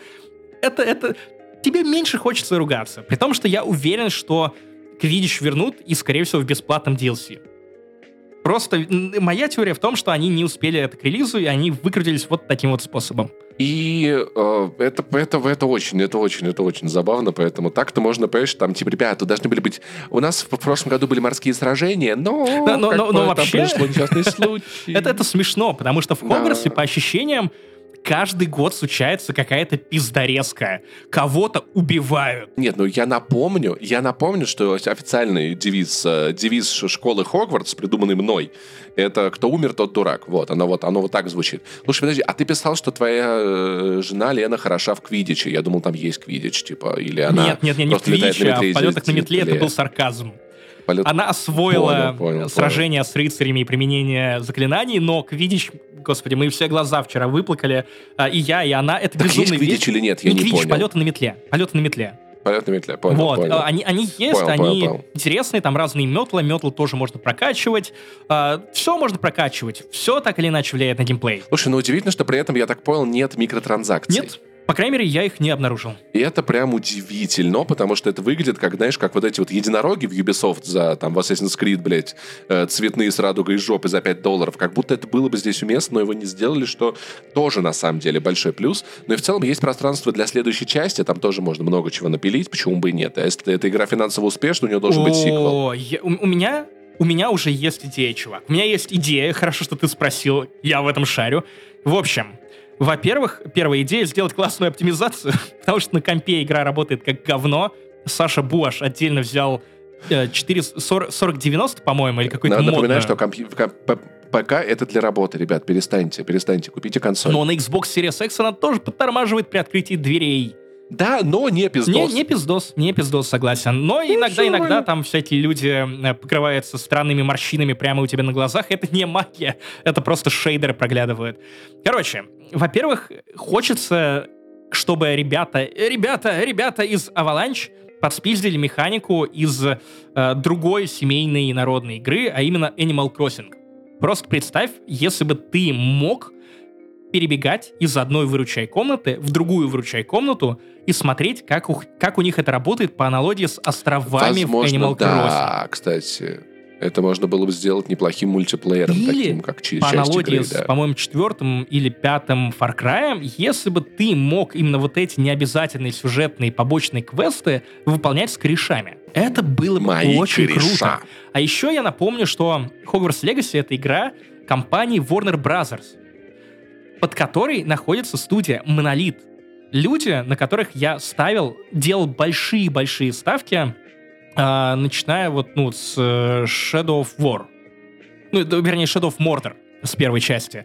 Да, об этом тоже много говорили, да, что здесь вообще идеально смотрелась бы система репутации, взаимодействия и всякого прочего. И причем, да, кстати, я помню, что я писал какой-то текст, возможно, для Канобу, возможно, для какого-то другого издания о том, что это настолько охерительная механика, что, скорее всего, ее так или иначе в ближайшие годы все будут пиздить и адаптировать. Она настолько уникальная, инновационная и помогает освежить вот привычную рутину и, наоборот, отколотить какие-то геймплейные элементы. Если в Hogwarts Legacy все приколочено, вот NPC, какие-то определенные катсцены, то в Shadow of War наоборот. То есть у тебя очень много элементов случайности, которые выглядят так, как будто бы все было заранее продумано, и у тебя дополнительные нарративы выстраиваются. В Hogwarts Legacy такого нет, и если бы Warner Bros. Просто начала бы вкладываться и внедрять Немезиду в игры про Бэтмена или в Gotham Knights, где она, опять же, была бы супер уместна, но нет, это просто ролевая игра, я не знаю, в чем причина,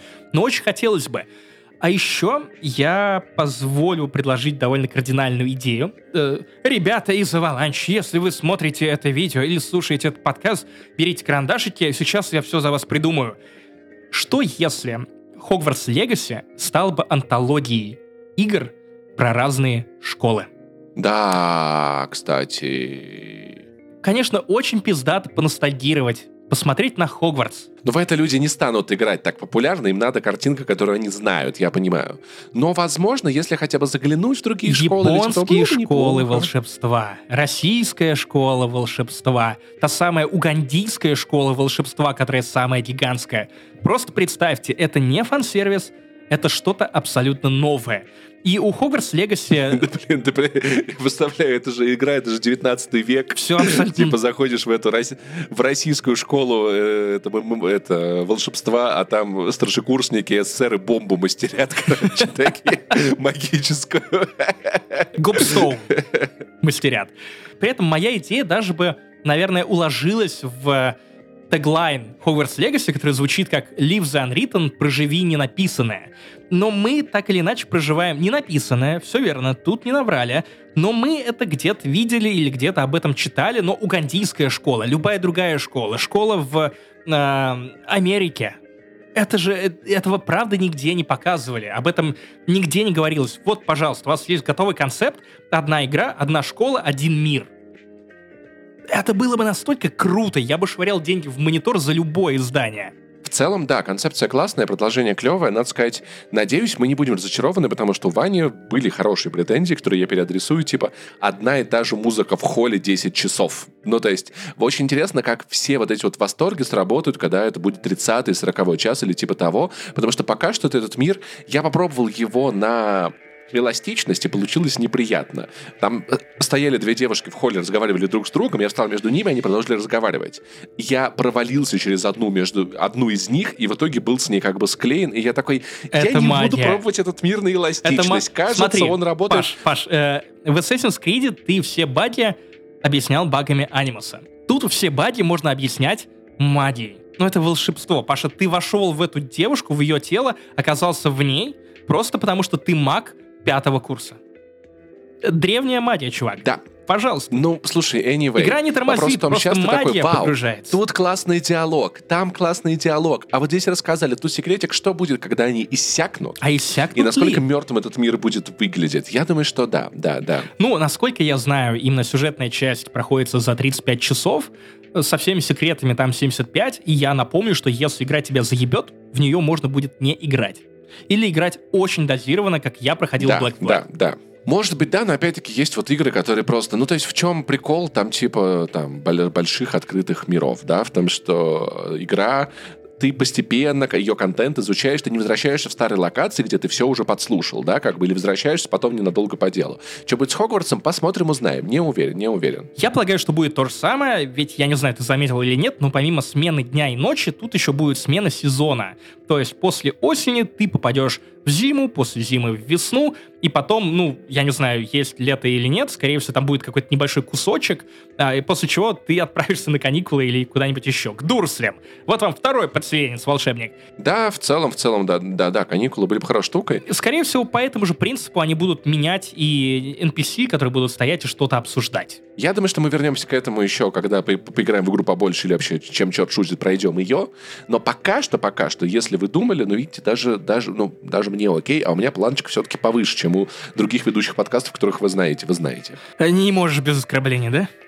Ты бы хотя бы мантию невидимку накинул на то, чтобы свою пассивную агрессию и свое желание дрочить на себя. Я Павел Пивоваров, я такой неординарный. Кам. Это и по-армянски, кстати. Просто так получилось. Или что там? Так получилось. Ну да. Или. В общем, даже такой мамкин критик, как Паша, не нашел особо до чего доебаться. Но я не играю во все подряд и не радуюсь ему подряд, ребят. Как это еще назвать? Снобизм. Вот. Выборочность. Претенциозность. Дрочка на себя. Я могу придумать кучу всего, потому что у меня все нормально с русским языком. В общем, если вы думали, брать или не брать, мой ответ однозначен. Бежать, роняя портки. Кстати, название одной из компаний, которая причастна к играм по Гарри Поттеру, Портки Games. Но на самом деле это перемещатор, или как он назывался, портал. Вот, потому что это Гарри Поттер. Как часто у вас выходят пиздатые игры по Гарри Поттеру, по этой вселенной? Ответ простой. Никогда нахуй. Никогда такого не было. И не вот опять. Вот впервые. Вам классная игра, современная. Идите, купите, хватит, я не знаю, накопите.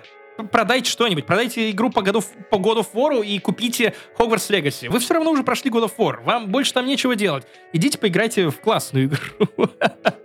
Ладно. Вот не мог, да, без этой пассивной агрессии? Паш, да? Ну я тоже, я не играю во все подряд. У меня очень высокая планка. Да, ты именно этим и занимаешься. Я в ней стою и падаю постоянно. В общем, не отключайтесь, потому что прямо сейчас вы услышите тизер нашего нового выпуска «Вспоминашек», где мы перемываем кости Гарри Поттеру, делимся нашими детскими воспоминаниями, травим ламповые истории, подкаст почти на 1.5 часа для вас уже на Boosty и на Patreon. Идите, послушайте, правда, получилось очень трепетно, нежно, повспоминали всякого приятного. Гарри Поттер и правда сделал наше детство. Ну а если вы уже слышали этот спешл, не спешите выключать, промотайте немножечко наконец, потому что мы озвучиваем имена людей, которые поддержали нас на значительную сумму на Патреоне и Бусти, и назначаем их и на определенные факультеты Хогвартса, а также присваиваем им имя и фамилию или прозвище какого-нибудь персонажа Гарри Поттера. В общем, делаем это красиво, шатауты, как мы умеем. Увидимся через какое-то количество времени и еще раз.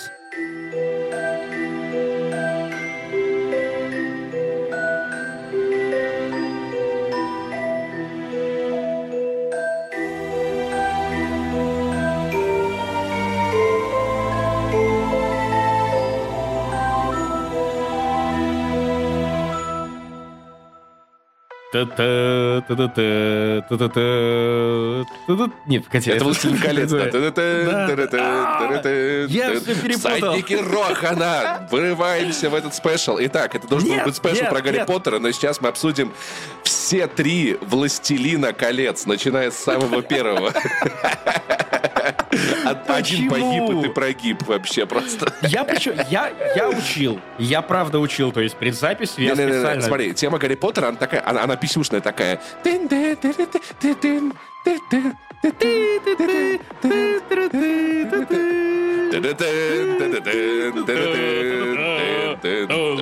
Да в пизду этого Гарри Поттера, господи, кому он интересен, господи.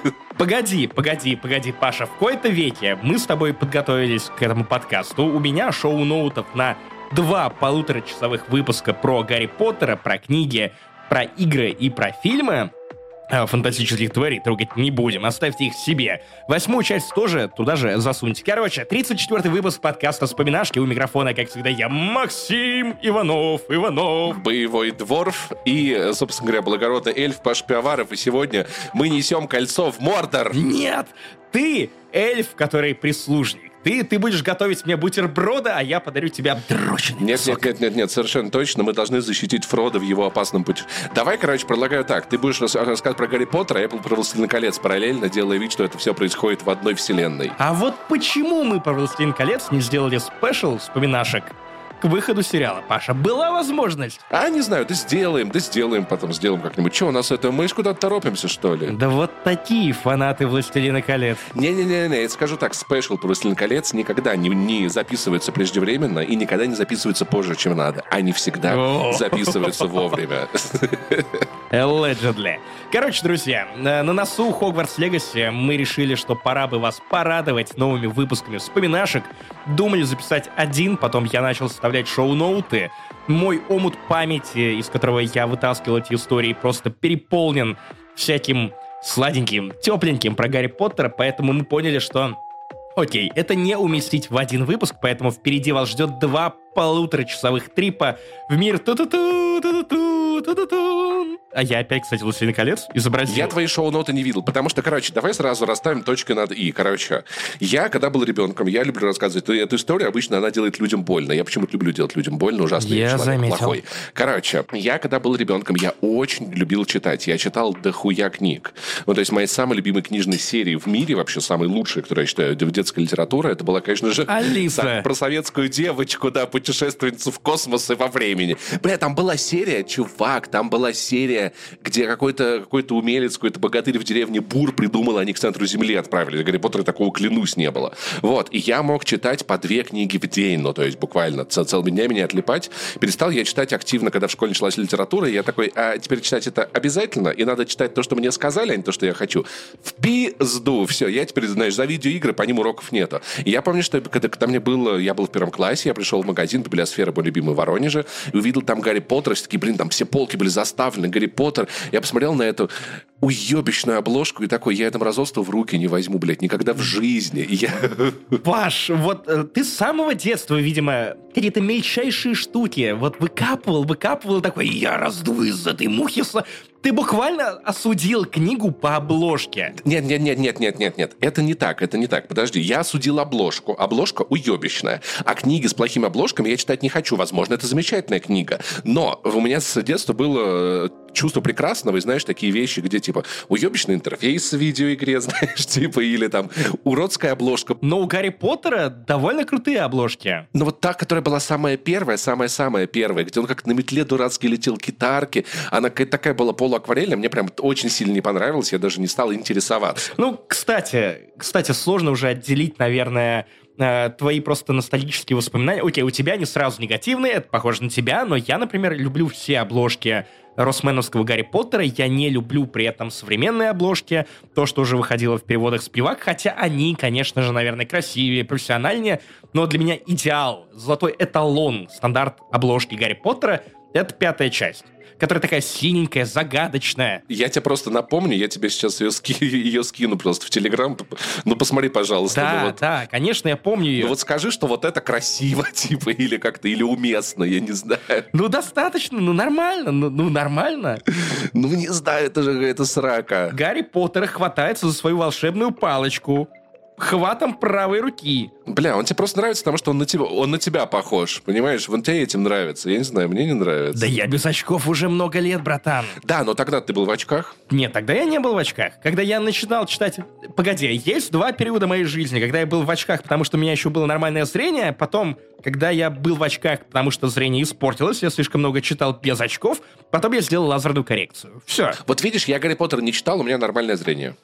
Шах и мат, потроёбы, как говорится. Слушай, а может быть, мое зрение связано не с тем, что я много читал, а может быть, с тем, что я много дрочил. Говорят, что это на зрение тоже влияет. Нет. Тогда у меня тоже было бы плохое зрение, да, совершенно точно. Паш, ну ты дрочил только на красивой обложке. И только с правильным хватом своего Нимбуса 2000. Совершенно правильно, да. Ну и так, чтобы слишком далеко уж не разгоняться, давай все-таки перейдем к философскому камню. Мы будем идти поступательно. И моя история знакомства с Гарри Поттером, она тоже начинается в книжном.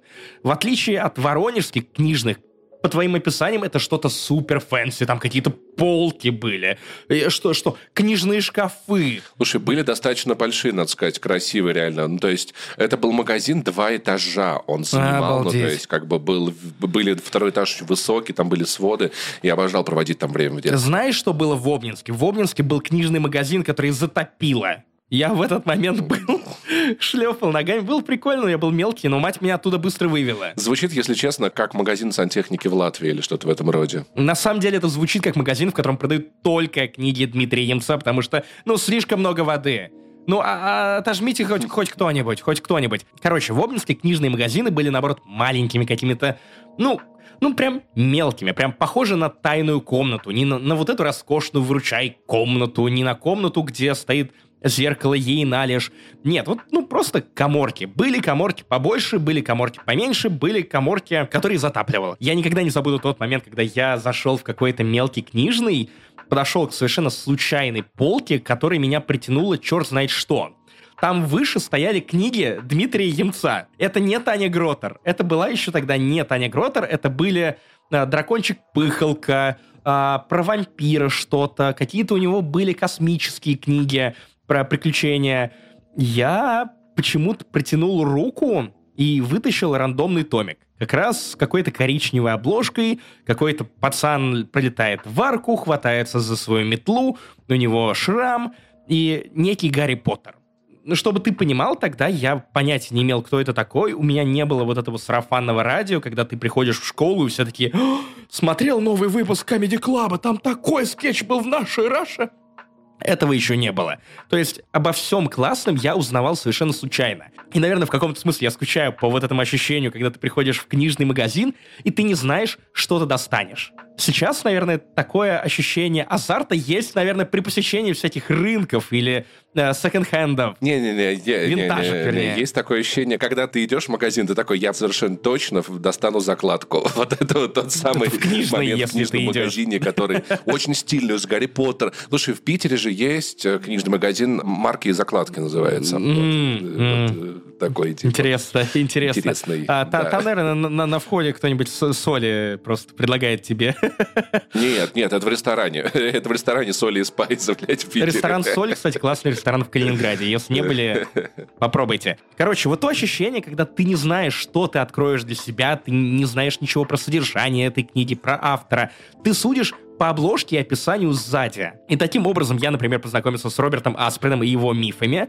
Кучу серий я узнал совершенно случайно, просто потому что я раз в неделю приходил в книжный и выискивал что-то под себя. Но почему именно Гарри Поттер? Почему это одно из самых ярких моих воспоминаний в детстве? Потому что я пришел, открыл эту книгу, начал ее читать, мама где-то ходит, мне становится скучно, и я спустя 25 минут примерно...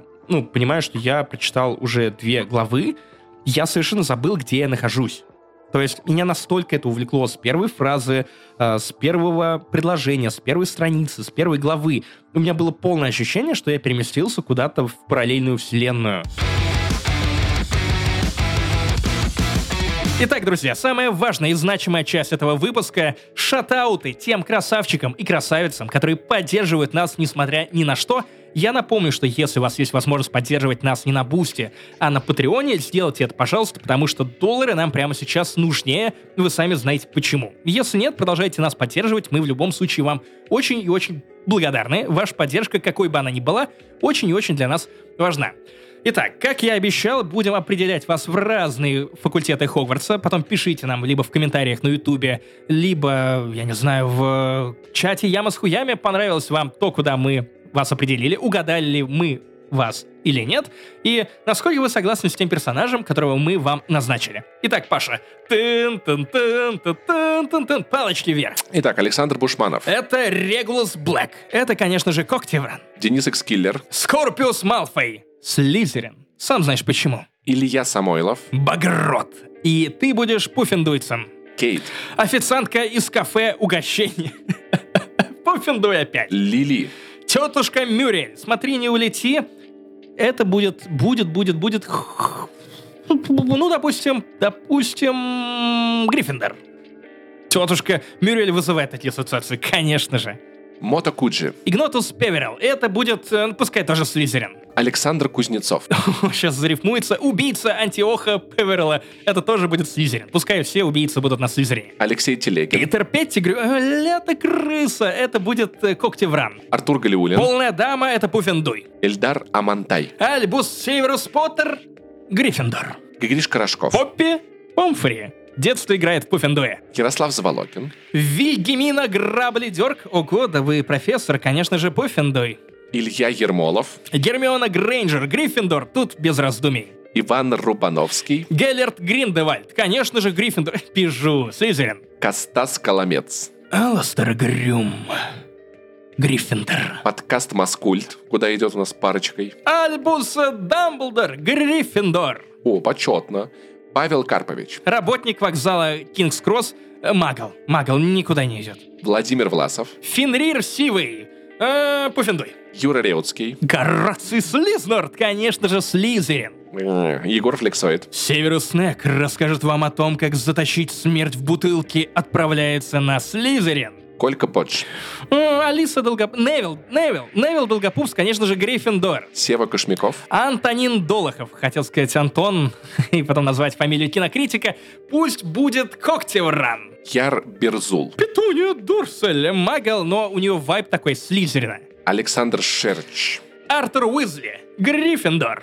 Кейси. Управляющий банком Гринготтс. Ну, ты, во-первых, гоблин, но, во-вторых, если бы был магом, то 100% Слизерин. Там умеют считать деньги.